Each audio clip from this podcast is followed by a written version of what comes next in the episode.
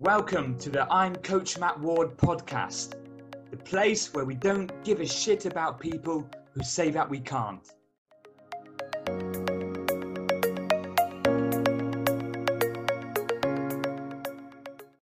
Welcome to another episode. Thank you for joining me. And today we have James Grimes with us, who is a founder of Gambling with Lives and The Big Step. So, both of these are charitable foundations to help support those who are unfortunately in a bad state, uh, thinking about taking their own lives, committing suicide due to gambling addiction.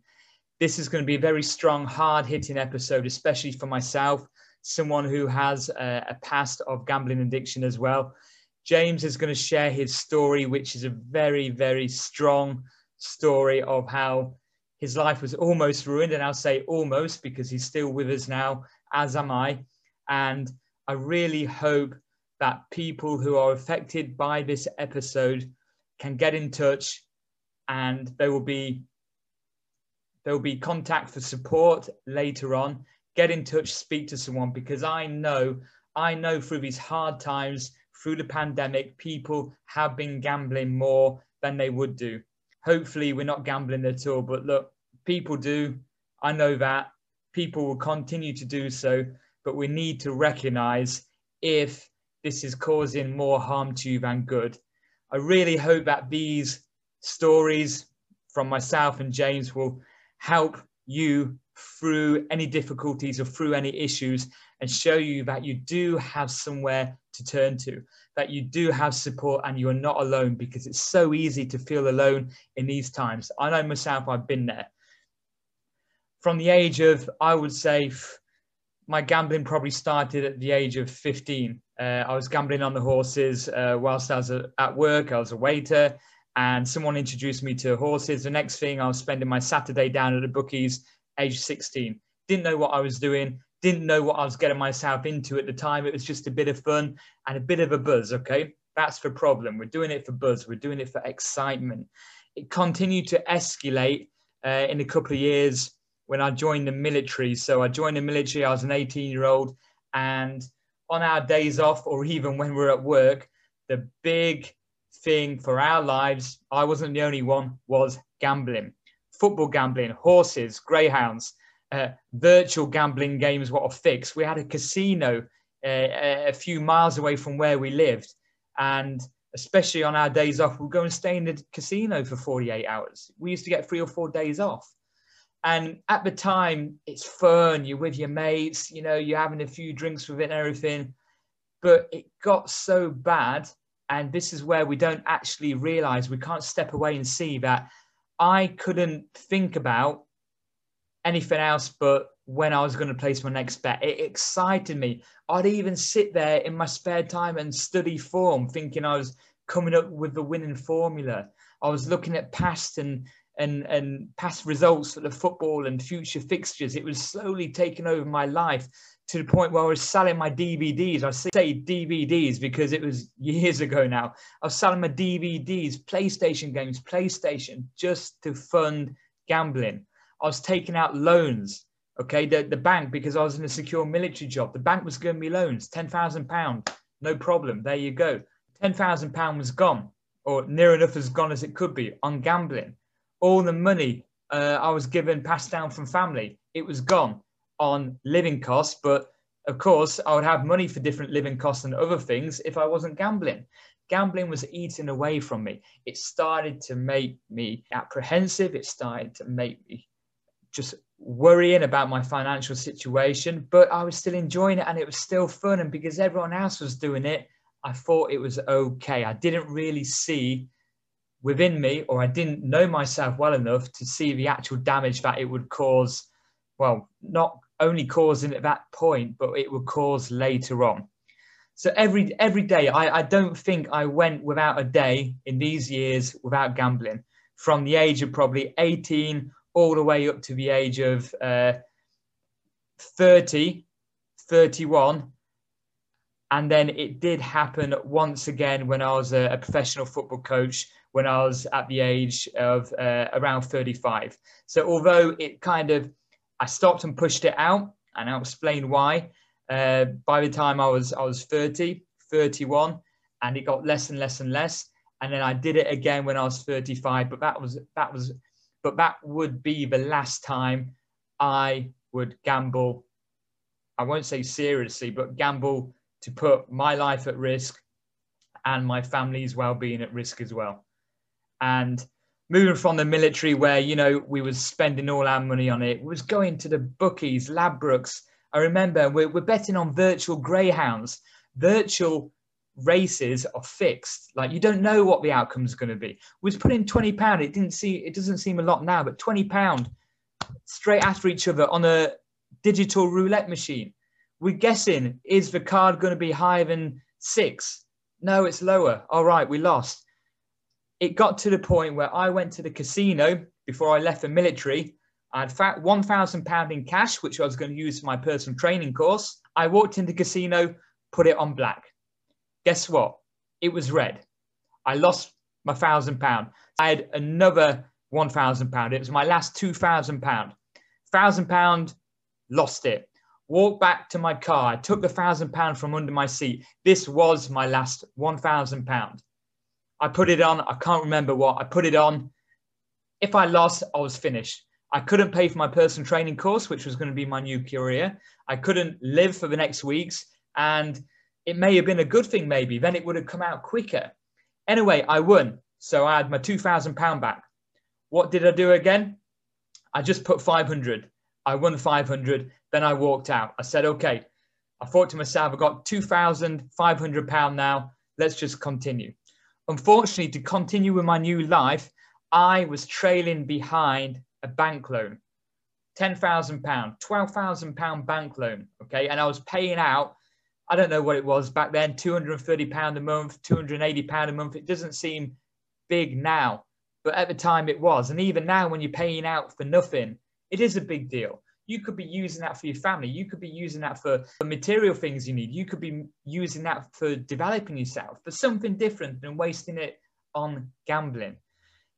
It get it got to the point where it had taken over my life okay? And it was made worse by the accessibility when gambling became more available on phones. So this was before the time when everyone has smartphones and everything. We just had normal text message phone, send a send a photo phone. That's it. And during the time when I was transferring to be uh, a, a personal trainer, you know, I I slowed it down a bit because I had a different focus. However, I was still in bad financial situations at times when I was worrying a lot. I started to lose my hair, as you can see now, my hair's gone. The anxiety it caused me and the stress and pressure it caused me, worrying about my financial stability, worrying about paying a bank loan, what I can't really afford. It, it took its toll on me.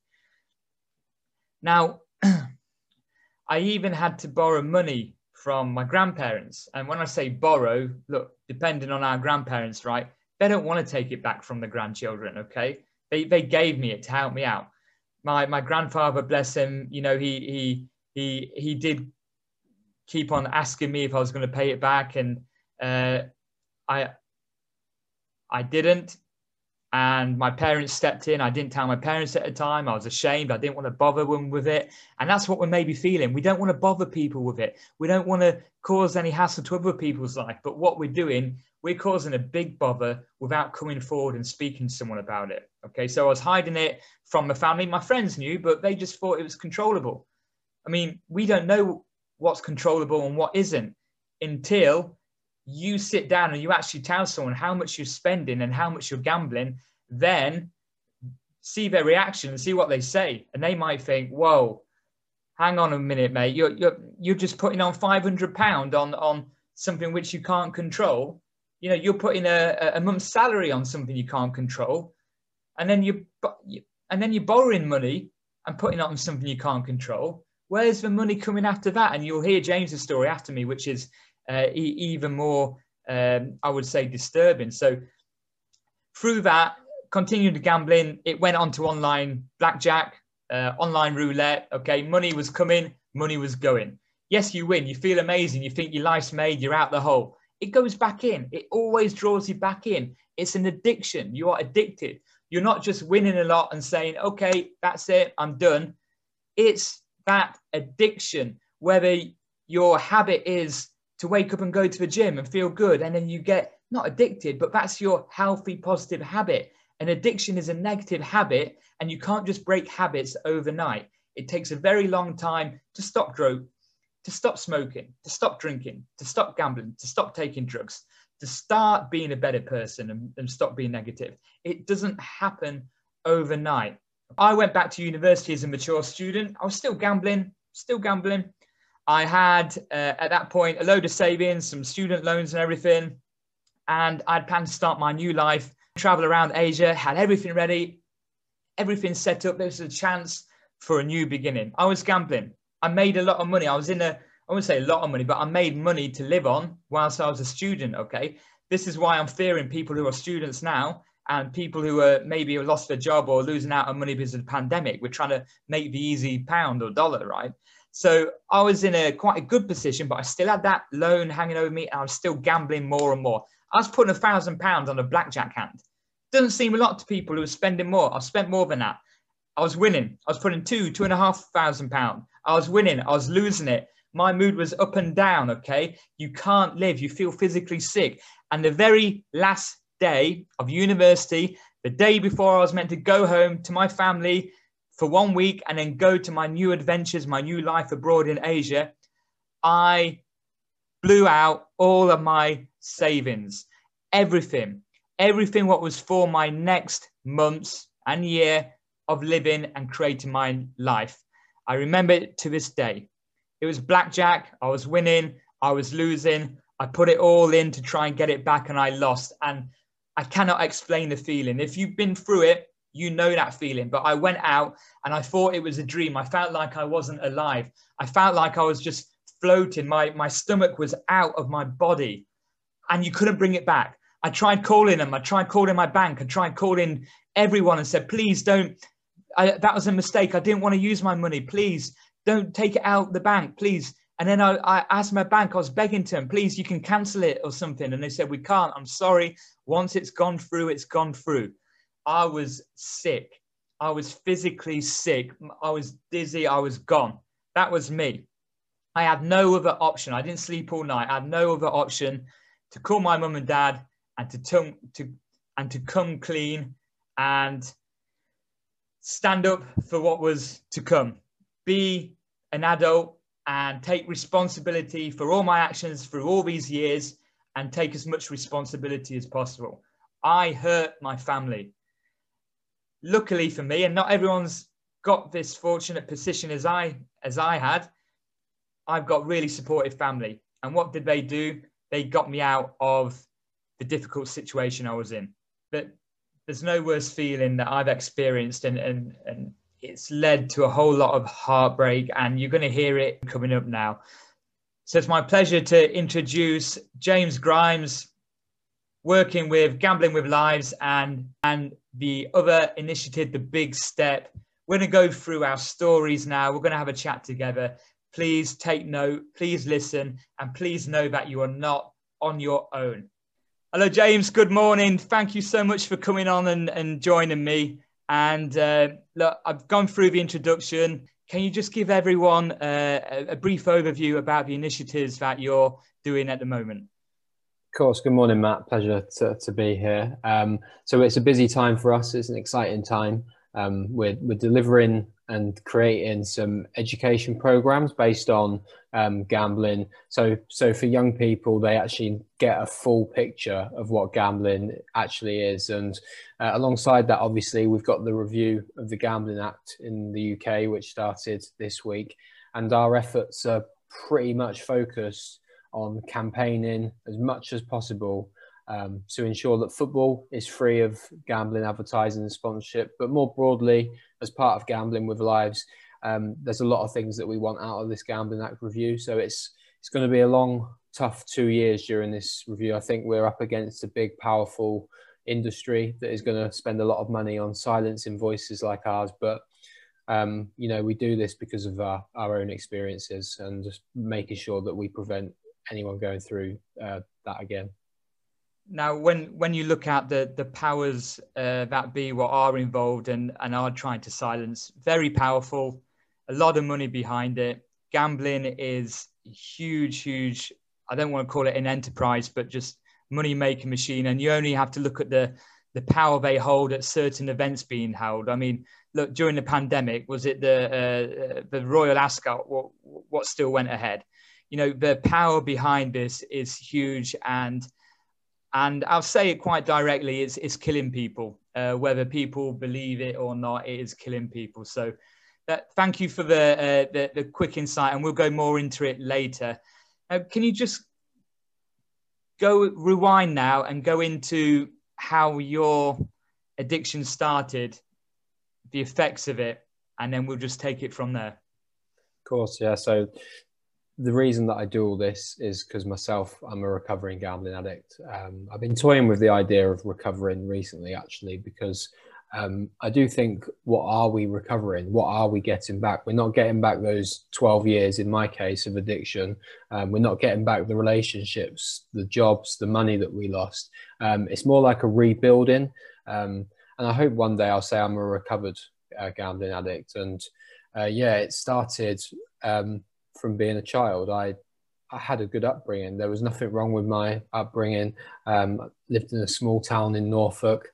And during my teenage years, I was a really determined, motivated, happy teenager, really. And I was a football coach, uh, funnily enough, and I wanted to be a really high level football coach. I did my UEFA B license at the age of 17. I was working in academies, had a list of things on my wall, things I wanted to achieve before I was 30 in the football world.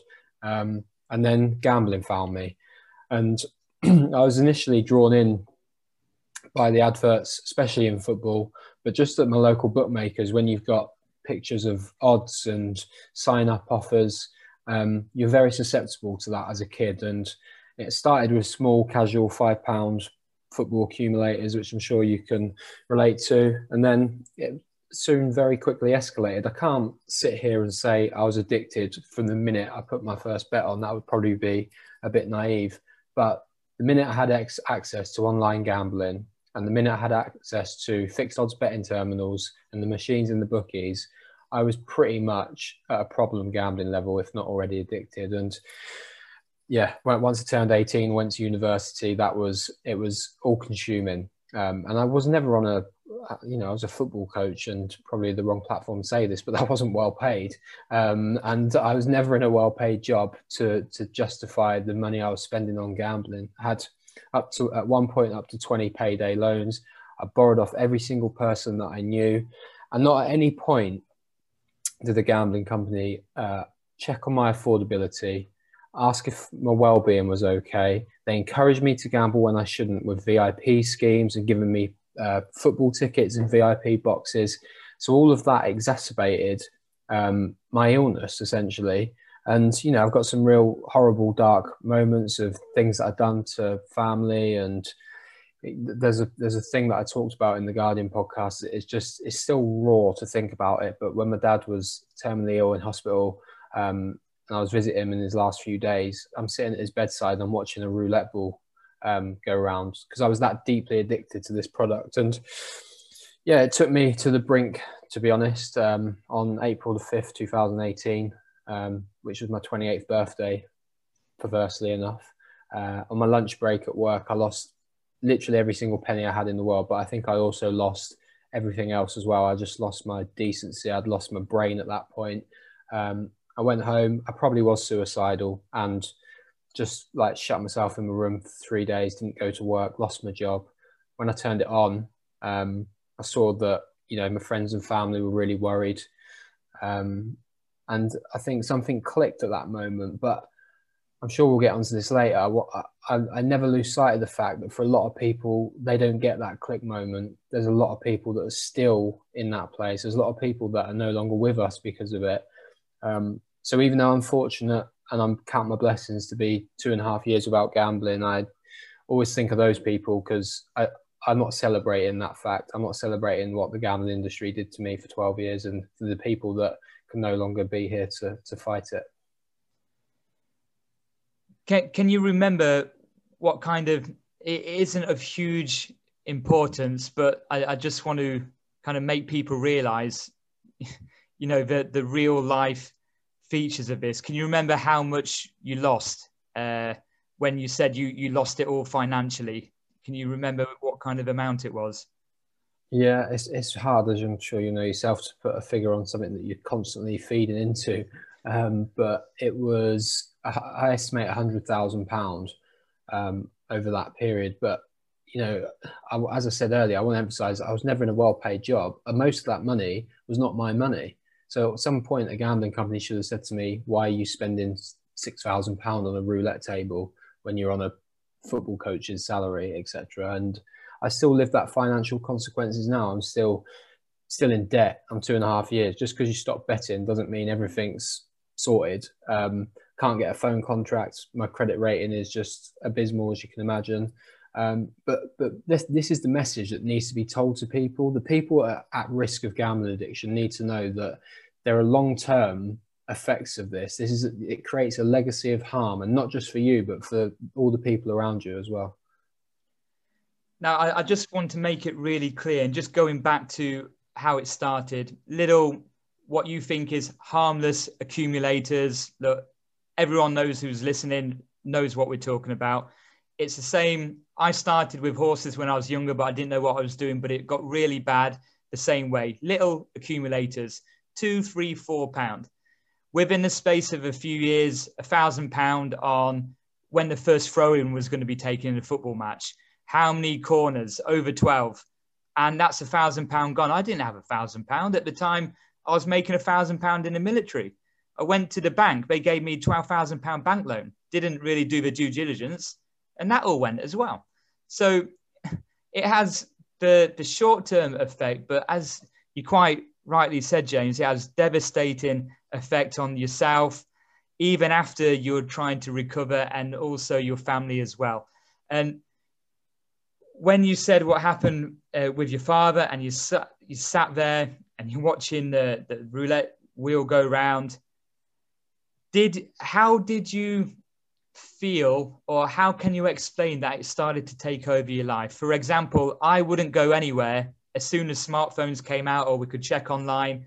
I wouldn't go anywhere without checking it every minute, going out for a meal, going to watch a football game. Uh, in I was a mature student at university. In a lecture, I, I was checking, seeing how much I've lost. Okay, it felt like my whole day was gambling, and I was up and down. I you, you can't control your emotions, and and really, sometimes you're thinking the easiest way out of this is probably to unfortunately take your own life because you, you don't see any way out at that time. How, how drastic was you from day to day with, with this? I, th- I think exactly as you said it there, Matt, that is um, a very eloquent way of putting it. It was, um, it was completely all consuming. It was the only thing I thought about from the minute I woke up, from the minute I'd go to sleep. And um, when when you play these products, it felt it feels like to me now, looking back, that it changed the way I thought and it changed the way I behave. It turned me into like this demon that just wanted to use this at any cost whatsoever to anybody else. And talking of all consuming, uh, as I keep saying, I was a football coach and I, I, used to do sessions with like under nines, under tens, and I'd be standing at the side of the pitch, placing bets, um, depositing on sites, frantically looking at the bank account. I mean, how are you ever going to maintain any form of career, uh, job, or in, in in other senses, relationships when you're that addicted to something? And um, yeah, I um, it, eh, you know, there there are studies to show that there's parts of your brain that are actually changed when you constantly play these products, and the, the hit that it gives you over and over again, you'll do anything to get that. And um, there's a lack of message about that. Did we know that when we started gambling, when we when you started putting horse racing bets on at two, three pounds? We didn't, did we? We, we there's a complete lack of public health approach, and the only messages you get about it are when the fun stops, stop, keep it fun, set your limits. But that fails to understand how powerful both the products and addiction is. And yeah, I'm I, as as I keep saying, I, I do really feel for anyone that's in that place now because I know people used to say to me, "Why can't you just stop?" Well, I, I don't. I'm not articulate enough to answer that properly, but I can't explain to them enough how difficult it was to stop. I, my, I was my body was screaming out to me to stop, but my brain and everything else wouldn't let me. Um, so yeah, I, I have so much um, pain actually for the people that I know are going through that now. Moving on to the influence that advertising or sports gambling advertisements, for example, with sporting companies, football clubs, etc. Now, I want to go into this topic, and straight away, you get people, not everyone, but some people who say, but it's a person's choice to gamble. It's a person's choice to take drugs, to drink, to smoke. However, if I'm trying to eat healthy and then I've got 100 people around me all the time eating McDonald's, what smells amazing, and everywhere I'm, I walk and turn, I can just smell McDonald's coming into me. It's very, very likely that I'm going to eat a McDonald's. It's very likely that then I'm going to be addicted to eating the junk food, and it, then it's going to be very difficult to bring myself off it. That's how I see all these gambling advertisements on the on the sponsorship for the shirts on the stadiums and other people want to say but it's your choice can you give us a little bit more insight into the kind of battle you're going through now in regards to trying to put a stop to this minimize this and how difficult it is yeah so once again it comes from my own experiences i know for a fact and nobody can take this truth away from me. The reason that I used certain betting companies as a young person was because they were advertised on the front of my favourite club shirt, around the pitch. They sponsored England games, so you can probably guess which one that is. I wouldn't known about those companies have they not been so prominent in football. And I think it's twofold what you said. That the first thing is about protecting people that are struggling with gambling. It's not fair for people that are addicted to constantly be pushed into doing something that's causing so much harm. But more importantly than that, I think, and this comes from a recovering addict myself, I think this is about preventing children being exposed to gambling advertising. What excuse is there to have 87% of the Premier League clubs with a gambling sponsor or partner when 25% of that audience are young people, you're promoting an adult product in front of a quarter of your audience being uh, children and young people. And um, yeah, we're, we are up against it because the, um, the fears, the scaremongering that they use at the moment is that f- football needs this sponsorship and advertising money from gambling, um, which, you know, they said the same thing about tobacco sponsorship. And and Formula One didn't collapse and snooker didn't collapse. Actually, gambling has just replaced snooker. Uh, sorry, tobacco in snooker. Um, so we are up against it. But what we do have, we have an increasing amount of people who, not just people who are affected by gambling, but the, the public are fed up of watching a football match and seeing three advertisements, three advertisements before the match, three advertisements after it, sponsors on the shirts. Um, so we've got a petition that we're now up to about three and a half thousand people that have signed with us, which proud of every single one of those signatures, to be honest. And I think we'll get there one day, but I think it's going to be, once again, really hard to be up against a really powerful industry who've got a, quite a big influence in football and uh, definitely a big influence in, in politics. Well, I, I was sat there, and at the time, one of my I'll use the word lightly, favorite bookmakers had my favorite actor advertising the bookmaker. So when I'm I'm actually thinking this, it's not because I'm I'm stupid and I, I was an adult by this time, but I'm thinking, well, this guy's in with them. He, I bet he's gambling. He's cool. I bet he's drinking, having a bet. So I'm okay. You know, here he is again. Uh, hello, yeah, okay, great and it is it is that effect which look we don't we can't control it um, subconsciously it grabs us it brings us in and it drags us through uh, the the mess uh, and the destruction it it uh, leads us to as well and what they call it matt they they call it an exaggerated perception of normalization so when you see these people that you recognize in day-to-day life you start to think that this is the thing that everybody around you is doing and everybody in the country is doing, which is simply not true. Um, so the glamorization of gambling is one thing that needs to stop, and nowhere worse is that felt than football, in my opinion. Glamorized, exactly what it is. Now, I, I just want to go on to the actual. We, we know the effects, but the effects it has on others, and just to get some hard facts and, and truths out there. So, for for myself, fortunately, and I know not everyone is fortunate enough, I have supportive family around me, a very loving family. But unfortunately, they took the brunt of it. They took out bank loans to make sure that I could have a clean slate. Uh, and not everyone's going to do that for people, but they did that for me. Uh, I borrowed from my grandparents, which are no longer here, and never repaid them back. And I myself, like you said, you start looking at yourself and thinking, what have I become here? Like, what am I doing? I'm, I'm borrowing, and you're not borrowing. You're taking money from from people who love you, from people who care about you, and they don't know. They don't know that they're feeding this monster. They they have no idea. You're cheating them and you're lying to them. So once my parents bailed me out for the final time, they was like it really affected us. Like we're a close family, rarely argue. We had big arguments, big fallouts. You know, for me, it was the end of the world. And that's the point where it made me realize I can't do this to people again. Can't do this to family. I had all my dreams of a new career abroad ended. Although I'm here now, it was ended. I went and put myself in a factory. I was working in a toilet roll factory to show myself this is what you've done. This is what you deserve. And now you need to start and show people and gain their trust back.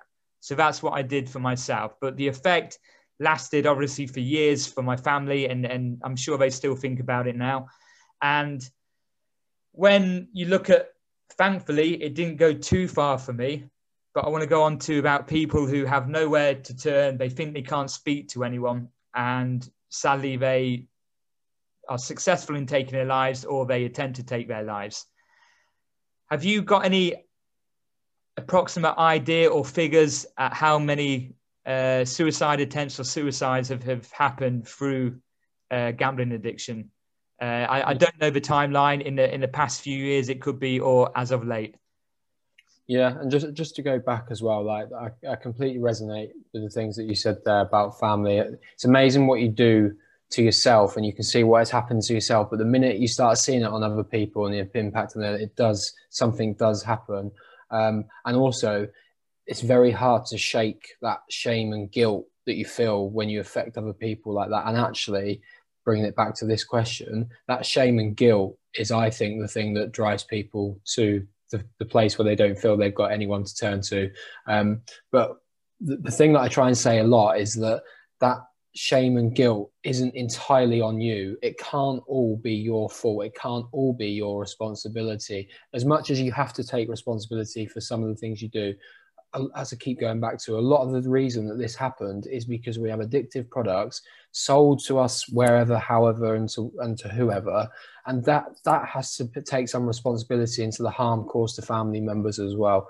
Um, and on the note of family members, I now work um, for Gambling with Lives, who I'm proud to stand side by side. Um, their families bereaved by gambling related suicide. And every single one of those boys and girls that took their own life were for for all accounts bright, popular, normal, happy. Their one problem was gambling, and um, in fact, some of them say that, that the common trait with them all was they were cheerful, which is really sickening actually to think that. And um, I, I, speak to these families on a day-to-day basis through my work, and their their research suggests that between 250 to 650 people in the UK uh, every year take their own life as a result of their gambling addiction. So we're looking at a minimum of one person every working day in this country is taking their own life because of gambling addiction, um, which is heartbreaking.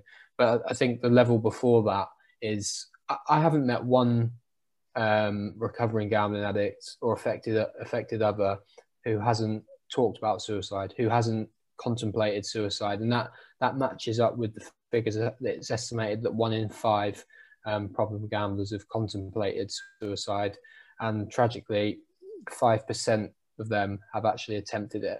And that's not a small figure. That's estimated. If there's 400,000 gambling addicts in the UK, five percent of that is 10,000 people. So 10,000 people in this country every year are um, attempting suicide because of gambling addiction. James, that's I don't know what to say. That's shocking. Uh, That's a lot of people. Okay. Uh, attempting, yes, there's that line between attempting and being successful, but let's just say, heaven forbid it happens. Please no, but what happens if they're all successful? 10,000 people just gone like that. 10,000 people. And, and interestingly, what you said there, we can't share all the responsibility. So, anyone listening, you cannot be shamed into taking responsibility because you are being taken advantage of while you're at your weakest ebb of life. That's what happens. You're being taken advantage of, you're being abused. And this is why we feel the shame and why we don't feel like we can talk to anyone. It's an embarrassment, and we're an embarrassed, we're embarrassment to people around us when we shouldn't be. James, is there is there a danger of them figures and statistics growing as because now everywhere you're turning, I mean, even podcasts, radio stations, music, advertisements, everything, you you can't escape gambling adverts. Now, thankfully, I switch off to it. I've got other interests now, uh, but I'm fortunate now. But everywhere you turn, seeing it, hearing it, it's in your face still. Are we in danger of having them them figures grow? Yeah, I, I think we are. Um, I think there's been very little improvement um, in terms of reducing gambling advertising, um, making the product safer, um, and obviously the, the coronavirus lockdown will have only made it worse for a lot of people, like people with job insecurity, with financial insecurity, boredom, isolation. All those things are the perfect storm for gambling addiction. I'm sure you can agree.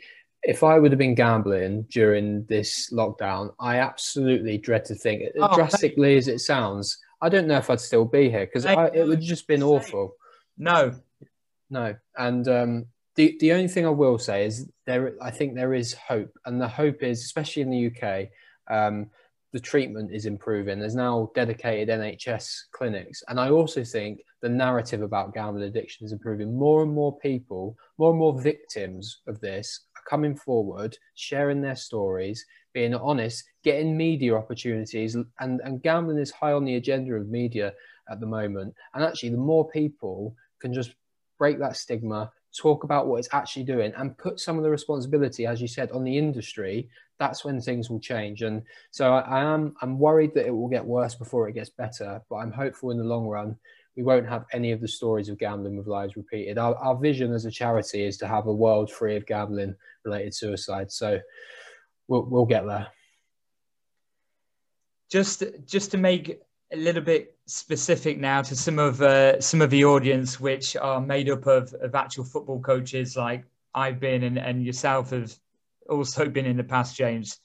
Uh, the final nail in the coffin for me, as in I'm not gambling anymore. I'd already had no, sorry, my my wife was pregnant uh, with our son, who's who's now been born. But at the time, you know, I was in the final match of the season in China Division One. Uh, after the game, I would go home because uh, she was due to give birth in the next 10 days or something. That final match, now I always use the excuse that oh, we're expected that the game was going to be fixed. So I knew we was going to lose our final home game. I put on a certain amount of money uh, for us to lose, and we won. And when I sat there, I thought, well, everyone's celebrating a win and the staff are celebrating the win bonuses. And I was sat there, I remember my feeling. I was sat quietly and everyone was like, come on, let's get some drinks in. And I was thinking, no, because I've just already lost my win bonus. I don't have a win bonus. My last game of the season to take home to my wife for my new boy, I don't have any win bonus because I've just basically neutralized it through gambling on my own football game. And I just want all the coaches to hear now because I know it's very rife. It is illegal if you're a professional coach to be gambling uh, in sport, okay? And you hear people getting in trouble. Whatever you think you can achieve from it, whether it's just for a laugh or you're thinking of making extra income, it's not worth it because you can lose your career and be suspended over this. If I was still coaching now and it got out, if I got found out, I'll be suspended. I couldn't coach and it's not worth it. I don't know why coaches are doing it. We're coaches, that's your profession. And look, James and I have just discussed other massive reasons why we don't need to be doing it anyway. And and that's just the effect it had on me inside the game as a coach as well, without all the other stuff what goes on. Um, James, how apart from that penny dropping moment, which kind of started the the road to recovery, what other things did you find were helpful for you to try and keep your mind fixated on more positive uh, living? Yeah, so I'll, I'll emphasize that I didn't get any support or treatment whatsoever, which um, I don't like to use the word willpower because I know how deeply hard addiction is, and willpower isn't uh, enough alone. Um, so I did quite a lot of practical things, to be honest, which might be helpful for listeners. And that um, there's there's software called Gamban, which um, bans all gambling apps on your devices. There's a there's a site called GamStop, which self excludes from all uh, gambling sites. I, I did a few other things. Like I wrote down a list of all the negative consequences of my gambling addiction that I always look at just to know, just to, as a reminder what happened and knowing that I'll never do that again. Um, but I just repl- I started replacing gambling with more meaningful activities, exercising, going back to loving football by just playing football and watching football without a bet on was so. So the, I stopped gambling in April 2018, and then two months after that was the World Cup, and I was dreading the idea of going into that World Cup without a bet. But I remember having such a, like a euphoric moment when I watched the first England game against Tunisia, and I didn't have a bet on, and, I, and Harry Kane scored that last minute winner, and I went mental, and I was like, yes, I love football again. This isn't about betting anymore. I just wanted my team to win. Um, so yeah, that, that's probably the message I'd say that um, replace gambling meaningful activities. You don't need to bet on to watch the football. Football's better without a bet on. Um, and be honest, like talk about your addiction, talk to people. People won't turn their back on you. People will be there to support um, and turn your attention. One last campaign in push here. Turn your attention to the industry that did this to you. Do everything you can to try and reform it so no one goes through the same thing. That would be my advice. That that so true. When you're watching a game and it's not because you're supporting your team or country, you you're sometimes betting against your own team and country. So yeah. just to have that relief, to have that rest, your mind can be more restful and just start being yourself again. And quite rightly, turn your attention to where it should be directed at and realize there's there's companies, organizations what are responsible for for the mess we've had, the mess we've been in, and for the broken lives uh, which which they are causing as well. And just to round off, James, uh, can you just give some information if anyone needs to get in touch? Uh, obviously, I've, I've, got the logos in the background, and I'll make sure I put all the links out in the post for everyone to follow as well. Uh, can you just let people know how they can get in touch for some uh, support, or even to get involved with the initiatives and uh, support you guys in that way as well? Yeah, so if anyone is a family member struggling with um, gambling or uh, sadly gambling related suicide, gamblingwithlives.org is the website, um, and they've got a lot of helpful links uh, to support on there. Uh, the big step is um, uh, the underscore big step on Twitter, and I'd say stay tuned because we're about to announce some really exciting events for 2021. Um, and the petition, if you want to sign to end gambling adver- advertising in football, is change.org slash end gambling ads in football. But yeah, feel free to message on Twitter or Google the big step and I'll, I'll happily get in touch. James, thank you so much for your time and even more huge thank you for all the work you're doing for all the people out there which need support and need help as well. Please don't stop. We need people like yourselves leading the way. Thank you. I'm not gonna. I'm not gonna stop, Matt. Don't you worry. Cheers. Good man. Good man. If there is anyone struggling right now, turn to Gambling with Lives. Turn to the big step. Follow the links which are inside the post. You are not alone. You do not have to suffer like we've suffered, and you don't have to have your family suffer either. Okay, people are with you. People are wanting you to live and people are wanting you to get better. Don't leave it too late. Everyone is with you. It's not an embarrassment, it's not a shame. It's a disease, and with the help and support of others, we can get through it. Okay, be strong.